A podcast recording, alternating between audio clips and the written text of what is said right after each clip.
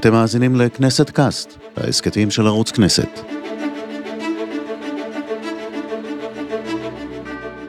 שלום לכם גבירותיי ורבותיי. סדרת ההסכתים מלחמות היהודים עוסקת במאבקים בנסיעות של יהודים משחר ההיסטוריה ועד לתקופתנו. היו מאבקים אידיאולוגיים, אך היו גם uh, מאבקים גועשים, רוויי דמים, שתוצאותיהם השפיעו על הקורות של עמנו.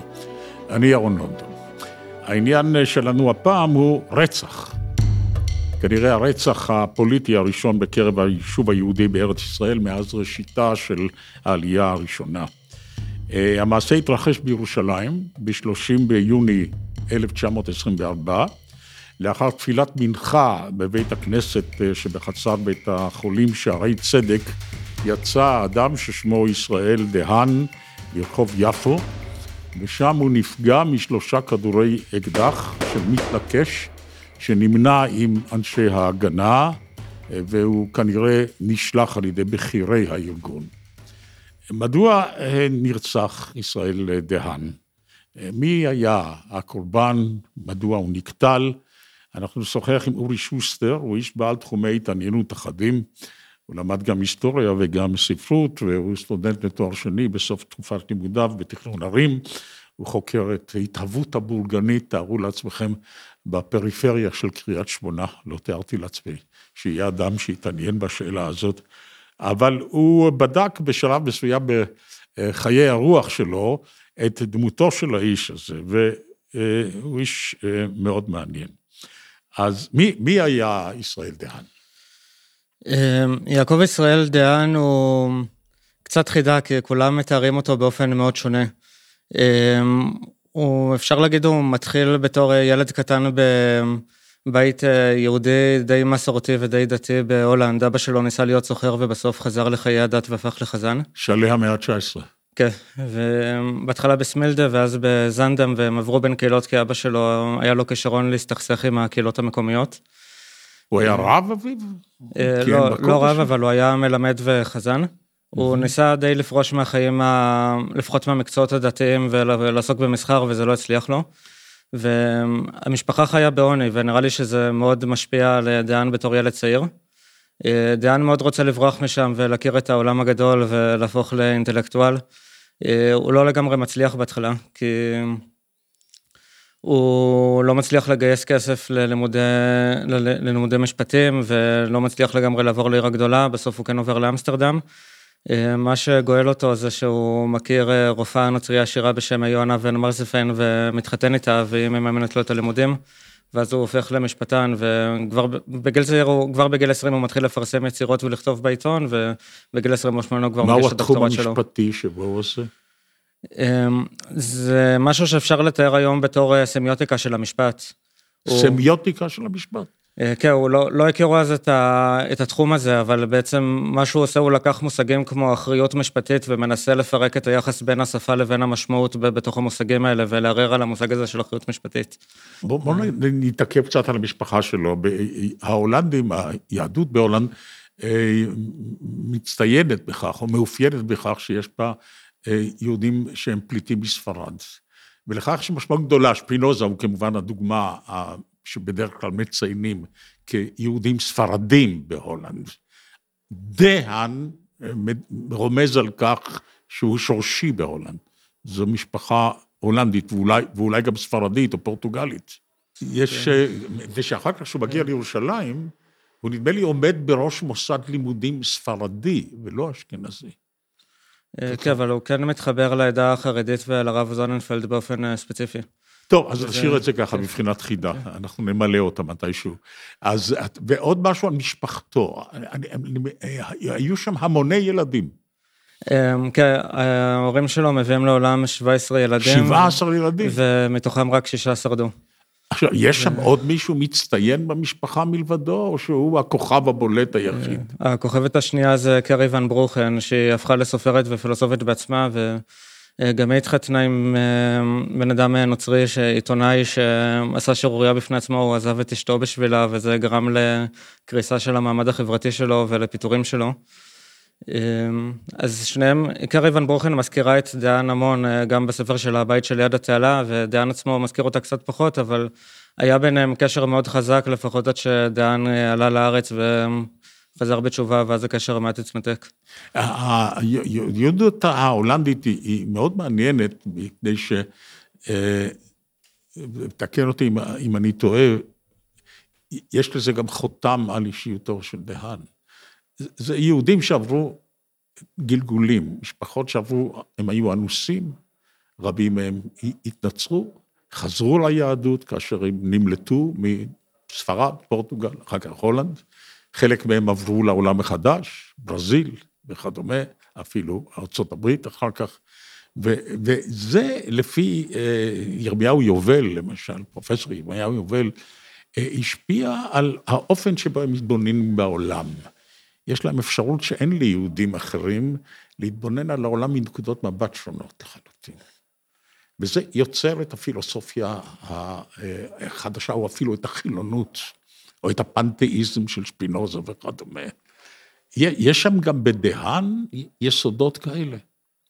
אה, הייתי אומר שכן, אה, רואים, אה, אפשר להגיד, מין רומן מתמשך שלו עם הנצרות.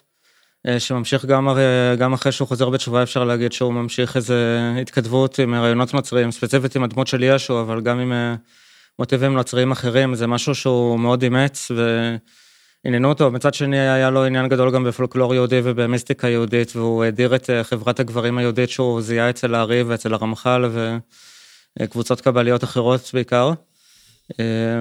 שזה די מעניין שהוא רואה את היהדות בתור קבוצות של גברים שמנהלים ביניהם איזה שיח אה, אינטלקטואלי או אחר. כך הוא תופס את, כך הוא תופס את הדיון היהודי, את, אה, את אופן ההתדיינות היהודית. אה, זה כן משהו שהוא הדיר, אני לא יודע אם ככה לגמרי הוא, אם ככה הוא מסגר את התופעה לגמרי, אבל זה כן משהו שמאוד משך אותו ביהדות. אז, אז תגיד, בוא ננסה לראות מה, מהי הולנד בשביל יהודי מהסוג הזה, במעבר המאות, תחילת המאה ה-20. הולנד היא מעצמה קולוניאלית גדולה, יש לה מושבות בכל העולם, היא, נוצ... היא פרוטסטנטית, היא אה, מדינה של סוחרים, מאוד בורגנית, מאוד שמרנית. עכשיו, ביחד עם זה יש שם, אה, כמו שקורה תמיד בחברות כאלה, יש שם פינות אחרות, פורצות דרך, בוהמיות, כולל גם במובן המיני.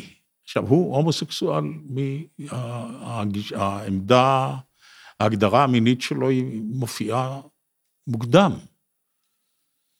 אה, גם יכול להיות שהוא היה בייסקסואל או משהו בסגנון, כי הוא, הוא כן התחתן אה, עם אישה. אז אה, אני לא לגמרי יודע מה הייתה הזהות המינית שלו, אבל אני, בבירור היו לו נטיות הומוסקסואליות גם. לגבי הולנד במפנה המאה זה...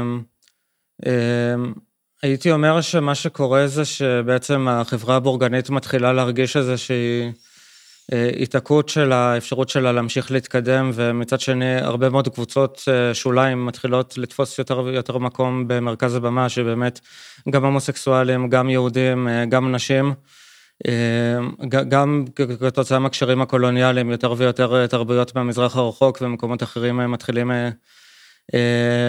לא, להופיע במרכז הבמה, וזה מתחיל לטפס בתור אה, עדות לניוון החברתי.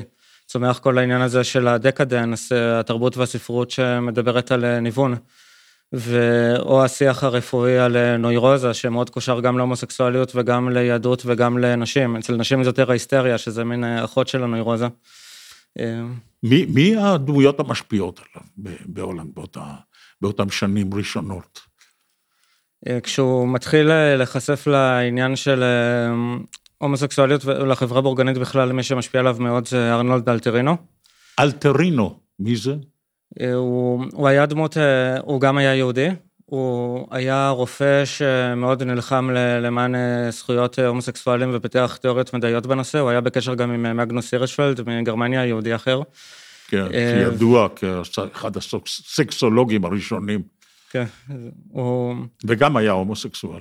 כן, אז אמ, אלטרינו הוא כנראה היה בייסקסואל, אבל הוא לא חשף את זה.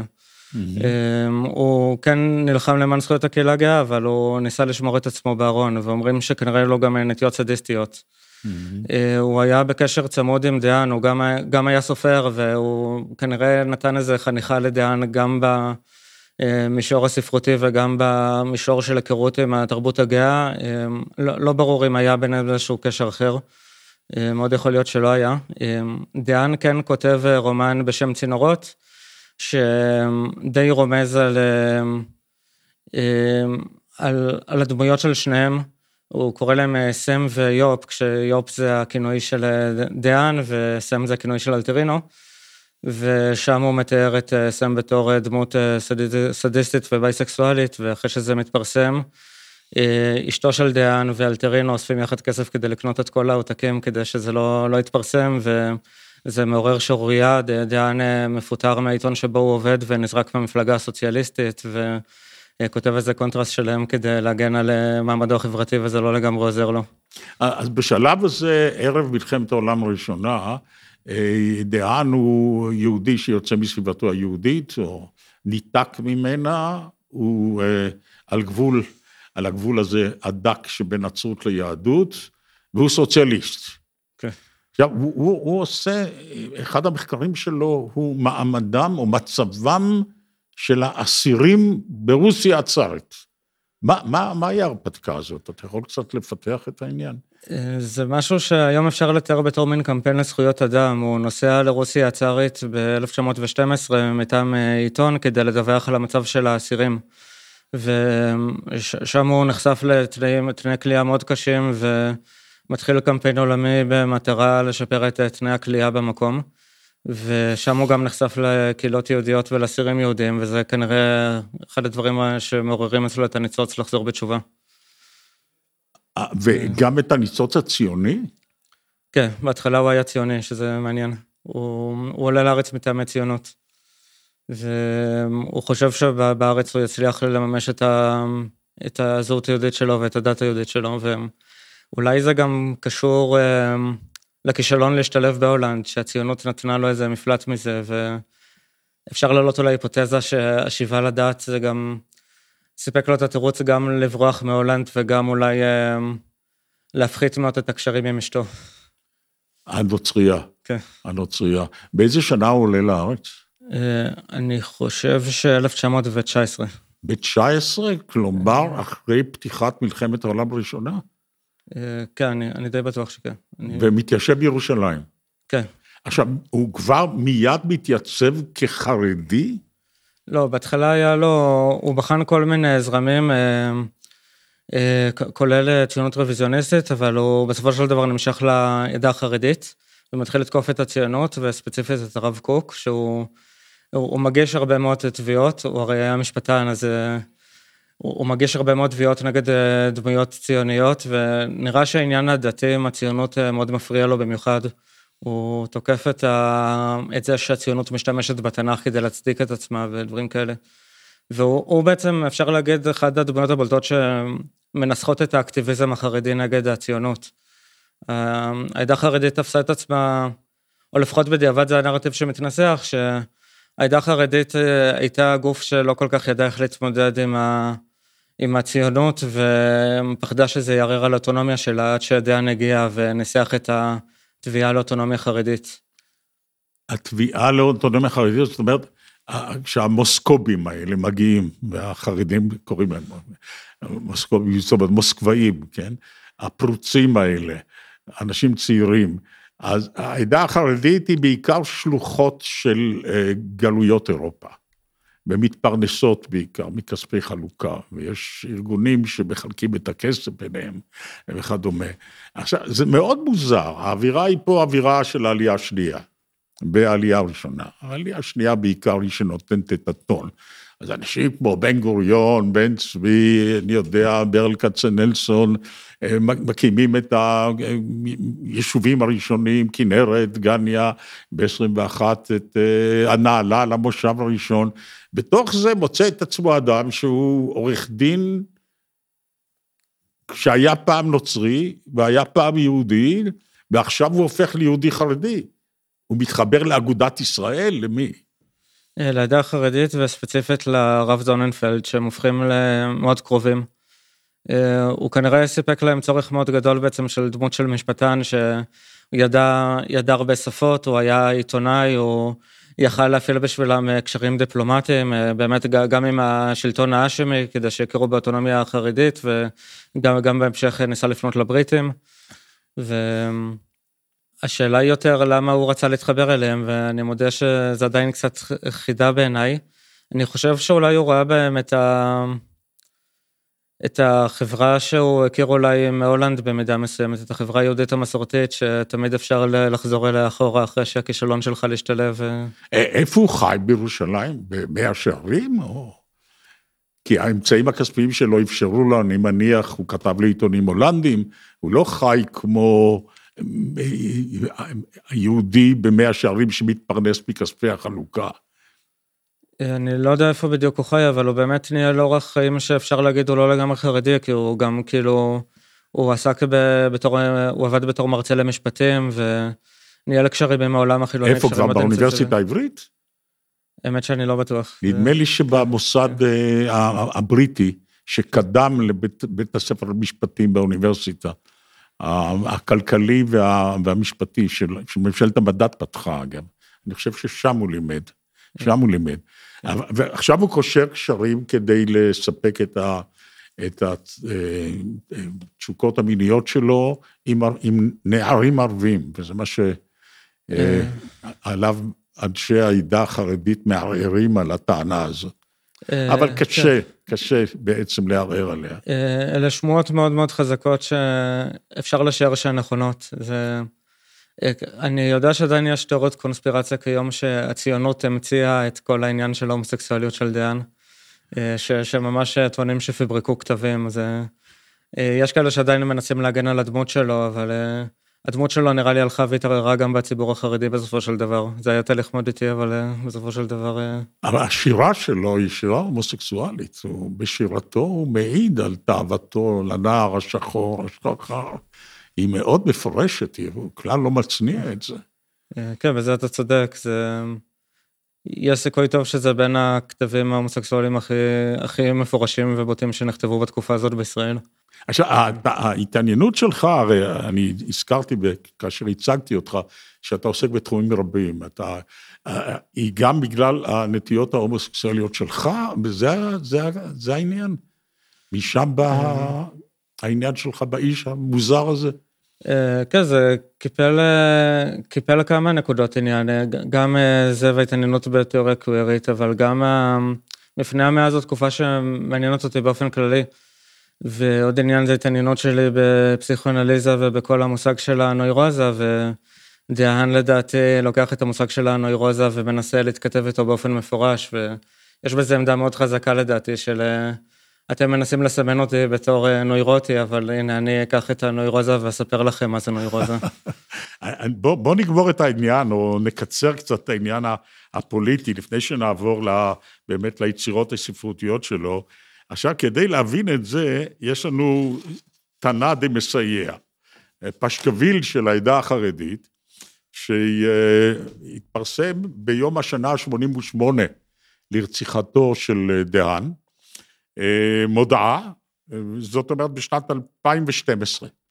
אז אני אקריא, זה קצת ארוך, אבל זה מסביר במדויק את הסיוע שישראל דהן מגיש לעדה החרדית.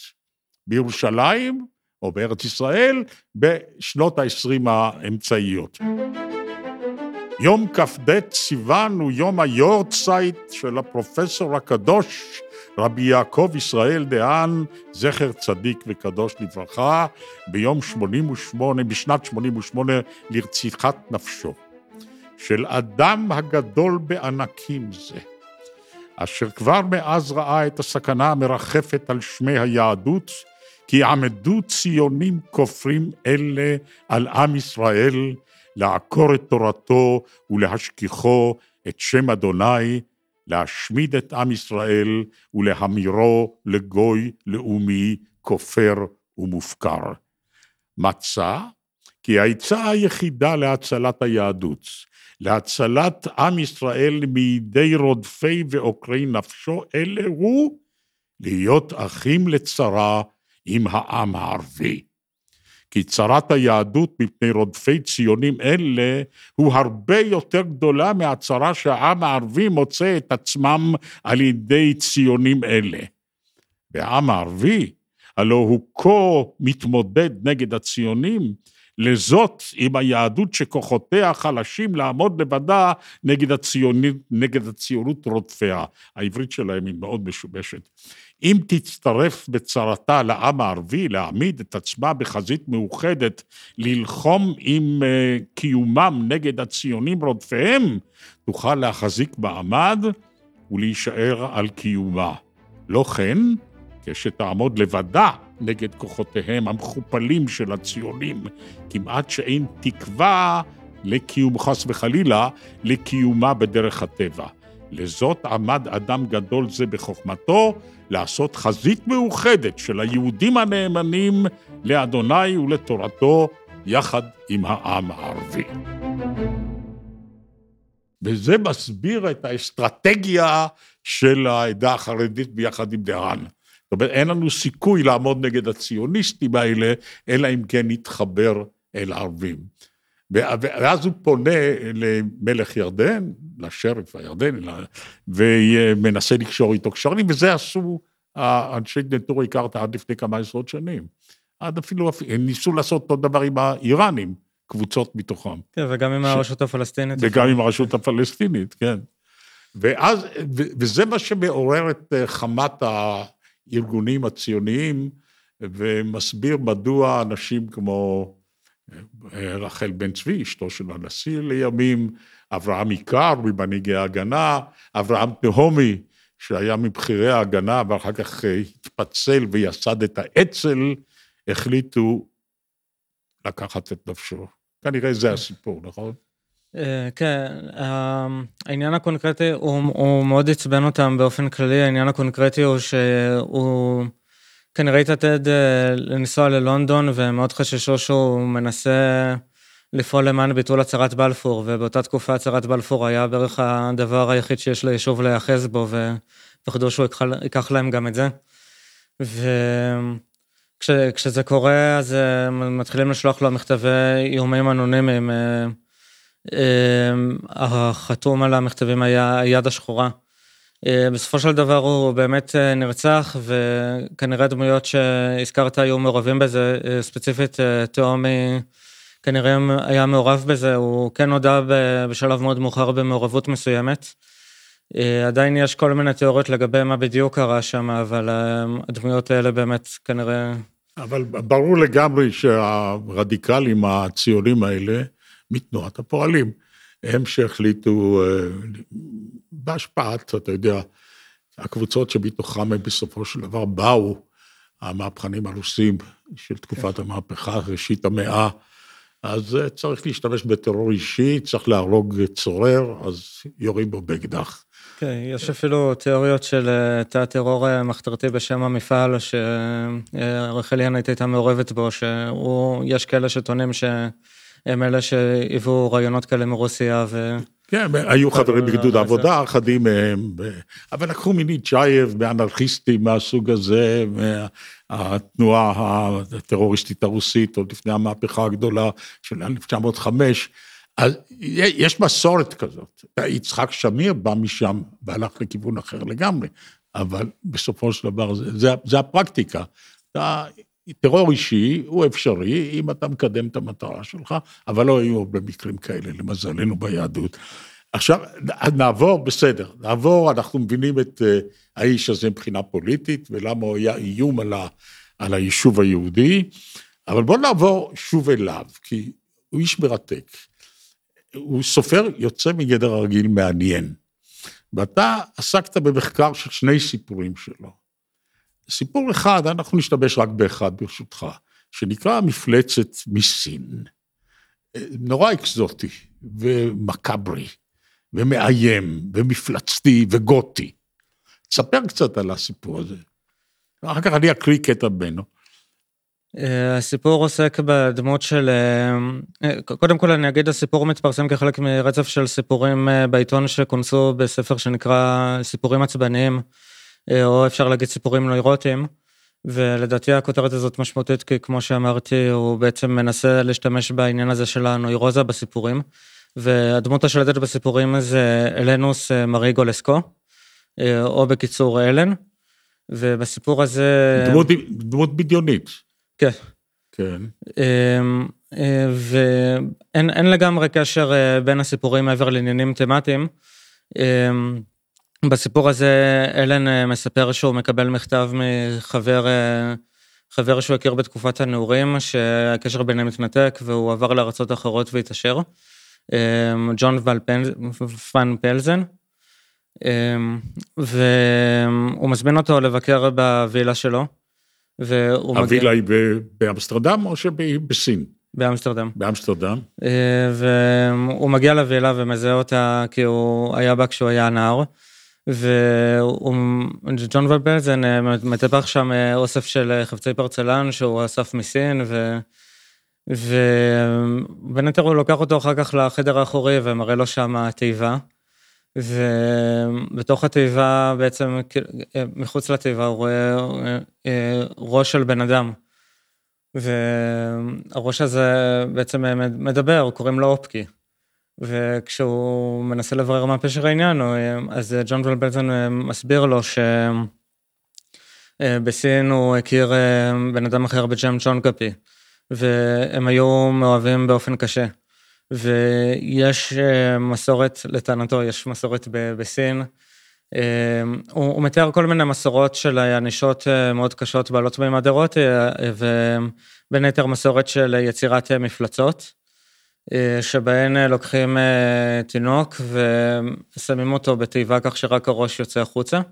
וככה הראש הולך וגדל להיות בן אדם בוגר, אבל בתוך התיבה הגוף מצומק לגמרי.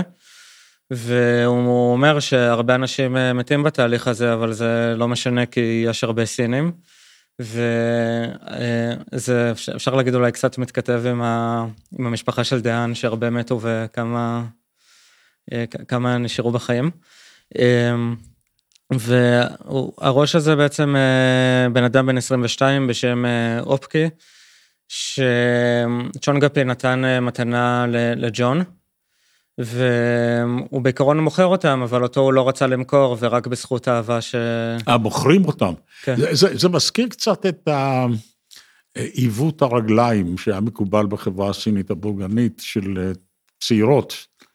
שחובשים את, את הכף הרגל שלהם, מעוותים אותה, כדי שהיא תהיה חסרת אונים כאישה, אבל הרגל הזאת נחשבה לרגל של אריסטוקרטית, הרגל המעוותת, או אצל ויקטור היגו, שהוא מספר על טכניקות של עיוות לצורך קיבוץ נדבות, בעיקר אצל צוענים בפריס של המאה ה-19. אז יש בזה אלוזיות כאלה. אבל פה זה, זה סיפור על, על, על הטכניקה של מיניאטוריזציה של צמחים, כמו אצל הסינים והיפנים, נכון? איך זה נקרא ביפנית? העצים הקטנים האלה, כן, נכון? עצי גונסאי, בונסאי, אני חושב. בונזן, כן. ואז, אז פה הם מגדלים ככה אנשים, והאיש הזה יש לו קיום, הוא מאכילים אותו כמו כלב או... גם מכילים אותו וגם מלמדים אותו ספרות ומשוחחים אותו על פילוסופיה. ו... כן. יש בזה נראה לי אפילו ממדים פדרסטיים אפשר להגיד של בעצם הדמות הכאילו הבאית שמחנכת את, ה... את, ה... את הנער ומשלבת בזה ארוס אירוטי או לא רק ארוס אלא... אתה אומר רמזים פדופיליים? אפשר להגיד אפילו זה. כן. ו... העניין הוא, הוא מאוהב בהתחלה בצ'ון גפי, אבל ניכר שהוא אוהב גם את אופקי. בהמשך, בהמשך הוא עוזב את צ'ון גפי ולוקח את אופקי איתו בתור המתנה ממנו. ואני מתכוון לג'ון. ו... ואז ג'ון בעצם נותן לאלן להכיר את, את אופקי, ואופקי יושב ומדבר איתו, ועושה רושם שזה מאוד מאוד קשה לג'ון. עד שבשלב מסוים ג'ון קם ו...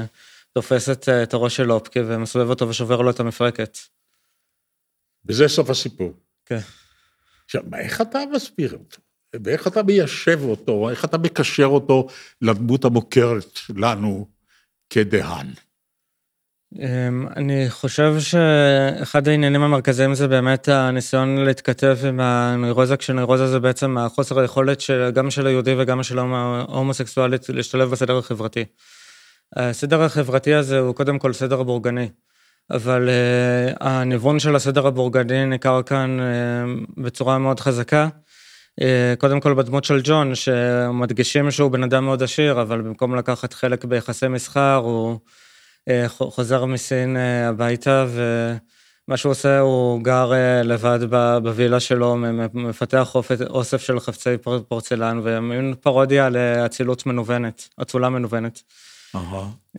ואלן הוא הדמות שנכנסה לסדר הזה מבחוץ, ומנסה להתוודע על הסדר הזה, ש... שזה סדר אדיפלי שבו הבורגנות אמורה לרשת את האצולה, אבל בעצם האצולה איכשהו בסוף אה, ניצחה ונבנה את הבורגנות. ומי היא הדמות המספרת? לדעתך זה דהן? אה, מהו דהן פה? הוא ג'ון, או הוא הדמות, ה... הוא הראש הזה הכרות או המנותק מהגוף? או... אני חושב שדהן... אני חושב שזה הוא. אני חושב שזה דהן הכי קרוב לאלן, אבל שיש פה פיזור בעצם של, ה... של העמדה הסובייקטיבית. אה, אפשר לראות יסודות שלו בשלושת הדמויות, כי מה, ש... מה שחשוב בייצור לדעתי של הסיפור זה היחסים בין הדמויות שהולכים ומשתכללים, ובעצם ארבע דמויות, הם לוקחים גם את, אה, את שון גבי בתור דמות בסיפור. אה, והייצור של הסובייקטיביות נבנה כתוצאה מהיחסים האלה, אבל הוא הכי מזדהה כנראה עם אלן. אה, אלן. ואלן זה מעניין שהוא שומר על זה שגעגועים ל... לג'ון, אני, לא, הוא לא אומר את זה מפורש, מאוד יכול להיות שהוא היה מאוהב בו בתור נער, ואז הקשר התנתק, ופתאום זו הזדמנות לחזור על הקשר, וכשהוא מגיע לשם, זו הזדמנות אולי לחוות את הקשר מחדש, אבל בצורה מאוד אה, כמעט פרודית או גרוטוסקית. כן. כן. מעניין אה, לעשות, אה, לבדוק את, דהן הסופר לדהן הפוליטיקאי. איך שתי הישויות, או שתי, שני מעגלי הזהות האלה שלו, איך הם מתחככים. אה, זה שהוא היה איש מוזר ואיש שלא מוצא את מקומו, זה ברור. איך הוא התגלגל, איך הציונות פיתתה אותו, ואחר כך כשהוא מגיע הנה, ויש לו הזדמנות להגשים את הציונות, לעמוד לרשותה של הציונות, לקדם את האינטרס הציוני, אז הוא שוב בעצם כופה על עצמו, או מתפתה על ידי האנטי-ציונות. זאת אומרת, יש אצל דהל רצון מתמיד, ביחד עם כעס אולי על התקופה שהוא דחוי.